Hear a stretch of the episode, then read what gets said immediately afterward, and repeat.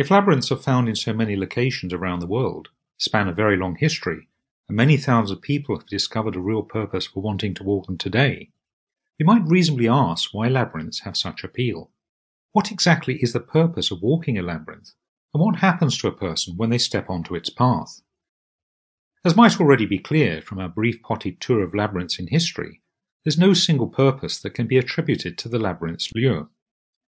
Labyrinths have variously been used for celebratory enactments, as is the case with the crane dances performed to recall the victory of Theseus over the Minotaur, as a gathering place for prayer and preparation, as in the case of the Scandinavian fisherfolk that came to ask for protection on their treacherous missions, and as a path for pilgrimage, as in the case of the many pilgrims who came to the great labyrinth at Chartres and elsewhere.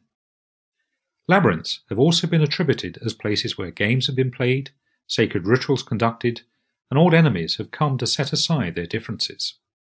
Most significantly, and undoubtedly accounting for its popularity in modern times, for what have probably been several millennia, individuals have come to the labyrinth simply to receive its embrace, to detach from the concerns of everyday life, and just to be. The concept of just being is one that's spoken about quite frequently these days, and it's easy to dismiss such a notion as being quite a quaint or even trite idea. For me, allowing ourselves to be means to stop focusing on events that have happened and things that might happen. It means giving up any idea of having to do anything, if only for a moment, just to be conscious that we are breathing and alive. It also means being present, or actually experiencing what is happening in the moment, like noticing the sounds that may be passing by in the background, the play of the wind on our skin, or just observing how we are standing, or whatever posture we may be holding, and our connection with the ground. Being means becoming aware that we inhabit a body, and that we have an inner life too. By opening our bodies to receive and finding our core when we breathe, the labyrinth helps us make connection with this deeper life, which we might all too often give little attention to. Curiously, when we experience what may be quite rare, fleeting moments of being, we seem to lose all sense of physical time. What seems like an instant may actually be much longer when we come to check our watches. Conversely, what may seem to pass over a long time might span only a few minutes on a conventional clock.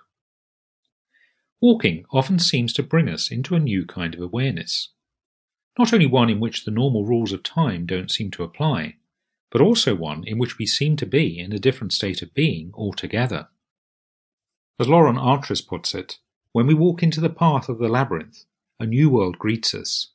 This world is not riddled with splits and divisions between mind and body. Woven within this experience is a new vision of reality. Italian labyrinth enthusiast Gernot Candolini makes a similar point. As a person walks along, she learns to listen to her soul. Walking the labyrinth can involve moments like these, partly because we've taken the decision not to worry about what time is passing, but I believe also that because when we are fully mindful of being, something mystical happens.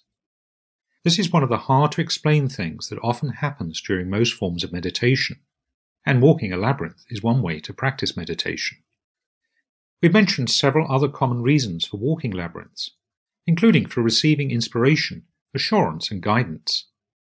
It's not uncommon to approach the labyrinth with a particular question in mind, perhaps concerning a matter that may be troubling you, or when you need to take a decision about which course to follow going forward.